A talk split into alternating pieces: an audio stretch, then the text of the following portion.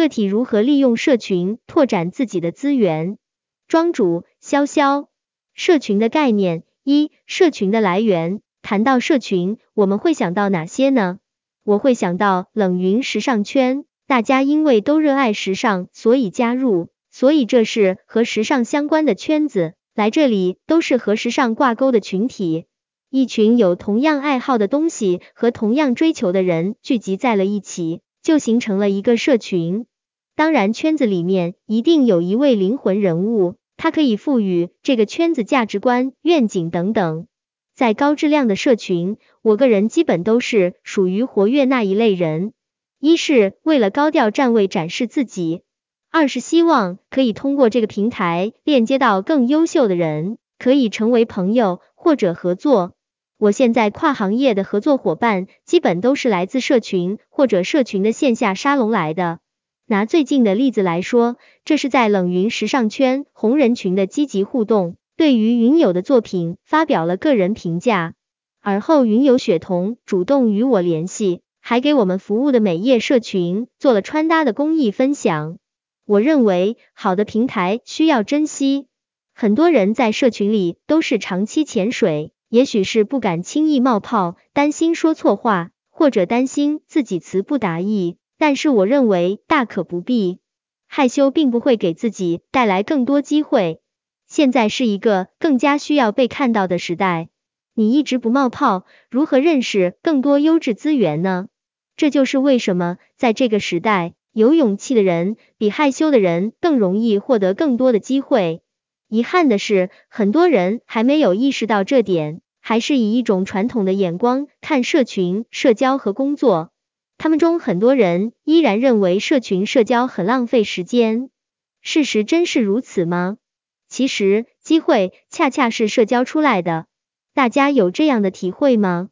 很多的机会或者一些很棒的点子，常常是偶然与朋友、同事聊天聊出来的。这种无心插柳柳成荫的案例很多。当然，我们说的社群是有游戏规则及活动主题的社群。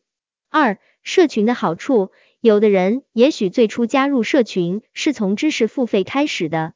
完成知识付费的学习，在这些社群里链接了不同领域的专业人士，并且获得了人脉资源和专业知识。我是二零一八年开始玩社群，对于我个人而言，我获得最大好处有以下：人脉资源，人脉的确很重要。有一个说法，通过六个朋友的链接就能找到你想要找到的人。我之前加入了营商的社群。还链接到了商城的合作资源，人脉就是社会资本，但是人脉不是说加有就是你的人脉了。很多人急于加有，加有后又从不与人互动，也不自我介绍，但是在有需求的时候又想着问对方要资源。但是换位思考下，你会真的为这类人提供人脉资源吗？人脉是要通过社交维护。且有对等资源互换能力的人之间，才可能形成真正的人脉关系。所以我们在社群展示自己的时候，会在第一次介绍时明确告诉群友你的高光时刻，你可以为他人带来的价值、资源和你的需求。所以社群好处之一就是获取人脉资源。每个社群的定位和风格不一样，但是不影响在社群规则下多展示自己。吸引群友主动链接自己。当你获得这个好处的时候，你会感谢高调站位的自己。另外，有的人的想法是，我凭什么要把我的经验白白分享给你？这也是一些人在社群保持沉默的原因。比如在冷云时尚圈做庄，百分之八十的庄主都是非常积极且专业的分享主题，但我们也碰到过个别庄主。在做庄合作过程中，会很多心不甘情不愿，既希望自己引人注意，认识更多资源，但又觉得自己的经验白白的分享给他人，似乎挺吃亏的。虽然做庄属于个人意愿，但是如果想获得，就需要先付出，也是硬道理。每次看别人做庄，自己可以白白学很多东西，轮到自己做庄，就觉得自己会吃亏，这又是什么心理呢？其实冷云时尚圈设置的坐庄讨论，本就是一种知识互换的方式。我把我的经验分享给你，你把你知道的告诉我，和资源互换是一个道理。学习交流行业资讯与知识，社群的好处还有一点，可以帮助我们学习成长，吸收正能量，这是我们来高质量付费社群的起初目的。加入冷云时尚圈，我是想学习买手知识和买手的角度分析商品数据，所以基本高质量社群我都会置顶，每天定时定点翻阅爬楼，包括一起做年度复盘等等。社群好处真的很强大。完全看你如何去使用。举个例子，如果你刚大学毕业，或者马上毕业，就加入了好像冷云时尚圈的社群，在这里，可能你就遇到了你一般很难遇到的职场前辈，获得了对方的指导，也许你可以比一般人更高效的发展自己的职业，但前提依然是你必须首先引起其他人的注意。所以，为什么在社群保持活跃度很重要？好好珍惜平台机会，多输出个人价值，让你被看到，才能更好的链接。有的社群逐渐成熟，还会发展自己的产物作为社群产物，比如龙珠。龙珠是一个叫生财有术社群的产物，它可以通过拍卖被极少部分人获得的，有获得门槛，获得者可以再将其拍卖。现在价格抬到上万了，前面市场价格六千五百至八千元。龙珠是依托圈子的产物，赋予了圈友特权和福利，当然可以转手变现赚取差价，这个玩法还是挺有趣的。有兴趣的云友可以关注这个生财有术公众号，长期社群已经很高质量，且是成熟运作体系。我们的公众号价值其实就可以搬到知识星球。云友也可以做个人价值输出，可以每月定主题，审核通过就可以输出。如何在高质量的社区高调站位？刚刚我们聊完了社群好处，那我们对于自己而言，怎么在社群高调站位呢？首先最重要肯定是第一印象，入群时的自我介绍很重要。但我见到新颖的自我介绍时，我会觉得对方很有趣。当时看了很想加他，我们也可以通过互动站位彰显自己的高光时刻。我分享一下我互动的截图，当时也是收获了一次分享机会。当时一发，群友问这是怎么做的？那这个时候是不是就是提供价值输出的时候？不要把自己擅长的点或者细节点忽略，也许这就是对方不会的，而觉得有价值的东西。以下的截屏就是我在其他社群分享的内容，比如也许只是对于一次社群讨论的整理语音导出，这其实不用花什么时间，但也都会被群主看到，因为这为后面爬楼的群友提供了便利，所以在做互动时候也是站立他角度的，只要你付出了真诚，为他人考虑，你就会散发光芒。最后一个就是投其所好。我上面分享的截图，是因为当时我做了社群的学委，将包括笔记精华等内容整理分享给群友。这其实让我拥有了一次分享学习心得的机会，也链接到了不少优秀群友。当群主发动助理或者其他社群岗位时候，你要积极争取，没有谁一来就会的。重点是帮助社群分担，尤其对于还没跨入社会的人来说。这真的是很好的历练机会和展示机会。当时分享完，就有十二位群友主动联系我了，因为我把个人学习心得做了分享。我们会遇到学习时候很嗨，自以为懂了，但是往往去做时是两码事情。当天晚上针对这个，我进行了分享，学习后分享并教授别人，才是真正的学会。同时，这对于我来说也是很好的复盘。因为需要整理，需要通俗易懂的分享给群友。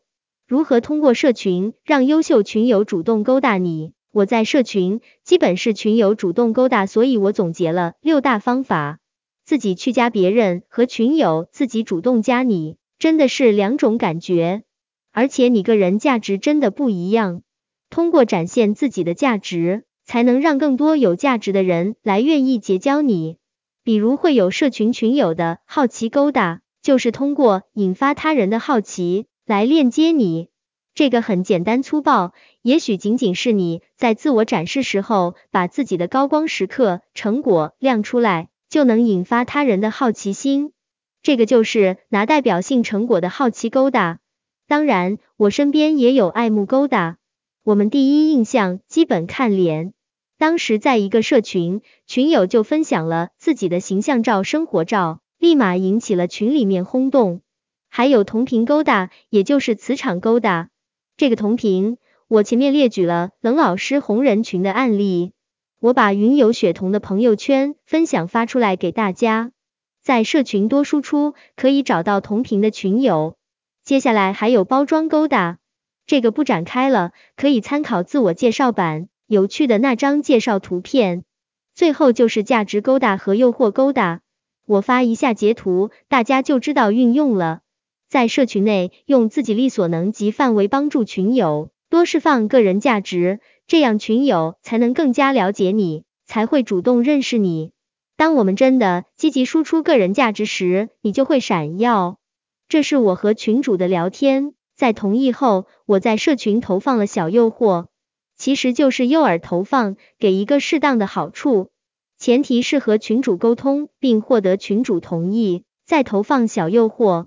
如何从零至一打造个人付费社群？首先，我们自己打算做社群的云友，可以先考虑社群定位。什么意思呢？也就是群定这个社群，你打算拿来做什么？当然，前提是你清楚自己有什么，可以输出什么样的价值。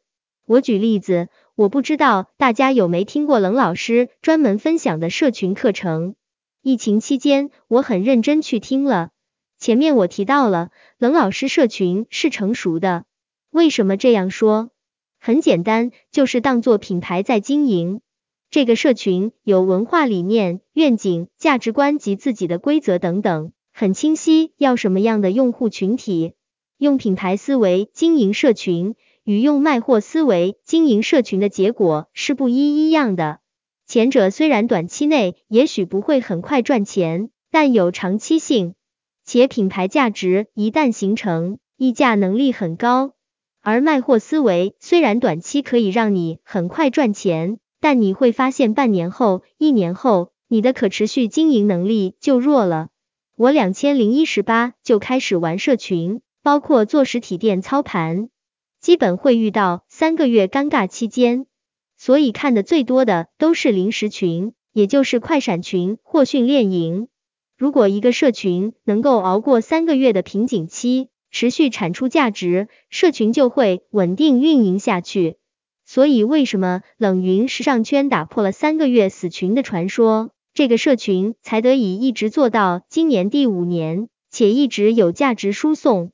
那社群定位，我们可以参考冷老师目前做的，先定自己有什么价值在哪里，然后是用户群体，也就是给用户群体提供解决方案。这些解决方案不能是东拼西凑。毫无逻辑的复制或者优化其他家的内容，这是我接触很多做付费知识 IP 死群占比最高的原因，就是缺乏原创与系统规划，他们并没有用户提供真正有价值的解决方案，而这就决定了你的社群生命周期的最直接点。我另外举一个最浅显的例子，拿我操盘的美业皮肤管理中心来说。很多人认为就是卖项目、卖院线产品，实际不是。我们是卖皮肤瑕疵或者问题的解决方案，是阶段性的解决方案，那是需要很专业的知识储备、系统的方案。这就是品牌运营思维了。很多社群都是照搬照抄，但自己其实并没有解决问题的能力，所以大多也是做一次性付费生意。说通俗些，就是割韭菜。社群定位，我们总结一下，社群定位可以从以下几个方面来思考：一、做什么？社群拿来做什么的？卖货、知识付费，还是很清楚自己有什么，可以输出什么样的价值？二、他们是谁？也就是目标用户是谁？宝妈、大学生，还是三一起干什么？也就是解决方案，你要带着你的用户一起做什么事情来解决他们的痛点。因为时间关系，愿景、价值观、服务宗旨这里不展开，可以听一下冷老师的社群运营课程，里面很详细。如果想做个人知识付费 IP 的，可以立马动手助理社群定位。从前面分享三个方面入手，再赋予社群品牌理念等进来。我会把这比喻成是还未出生的 BB，你需要赋予它生命力，那么你的产物一定是有温度的，你的用户群体也可以感受得到。在确定社群定位后，我们一定要匹配，就是我们的服务体系，这个就需要我们来梳理自己的资源池子，比如产品内容、知识内容、公益问答、互动打卡、训练营、线上课等等，对应的就是需要交付内容的价格体系。基本市场在做的都是围绕四个维度做价格体系：一引流价格，二大众消费价格，三 VIP 价格，四高阶价格。当然，价格与之相应就是价值，自己要估价。同类型市场价格只是做参考，当然也有个性化的价格体系，目的就是抓精准用户，做集中投放。这种形式通常没有引流价格，只有二至四点。而且高阶价格是市场高阶的三倍以上，逻辑很简单，交付是超高价值，而且要限制接待人数，比如十至三十人，且一年就一次。二零一六年，某导师就是这样议价收费，用集中投放精准群体，也就是花了最小精力获取了最高回报。在我们服务有了，价格有了，剩下那就是你要做什么样的社群模型。我们做社群不是一上来就是玩长期的，所以我们要定模型。我分了几种常见的，也是大多数在应用的社群类型：一种草群，二互助群，三直播群，四知识付费群，五快闪群，六训练营短期群，七导流群，八长期群。这个如果交付价值没有系统化，慎用玩社群，大多是没有门槛的，很多是照搬，赚的就是用户信息差。只要身份包装到位，我们把前面敲定下来，就是需要做推广了。推广也有很多渠道平台，前期建议可以多平台，如果时间充裕话，可以试水三至四个月，看下渠道过来的用户量，再筛选重点投放渠道。渠道平台分发，可以尝试一下渠道或平台。视频号平台：知乎、小红书、喜马拉雅、得到、活动行、今日头条等；公众号：知识星球。像我自己放弃了某抖，现在主要做视频号，比较适合我自己。下图可以针对花了推广成本的渠道进行统计。现在视频号是红利期，建议集中搭建，比如公众号、视频号、朋友圈、小商店。本来还有自己训练营案例。因为时间关系，这里用图片做一下分享。这是我去年做的训练营一部分，包括培训推进，这些都可以做参考。最后我拆解一下我身边做付费体系莫问江湖很系统化的案例，在这个案例中，基本打造了一个营销闭环，想通过可复制的商业模式变现实现自主创办公司的群体，这是他们的定位。社群服务板块。学习社群、赋能学院、购物商城、线下空间、智能系统、变现形式、社群知识付费、年付费社群、携手团、半年咨询、收徒变现、线下沙龙、商城变现、分销、乐队卡、空间变现、共享空间加盟、扶持输出、智能系统变现、渠道投放、公众号、知乎、视频号、社群朋友圈。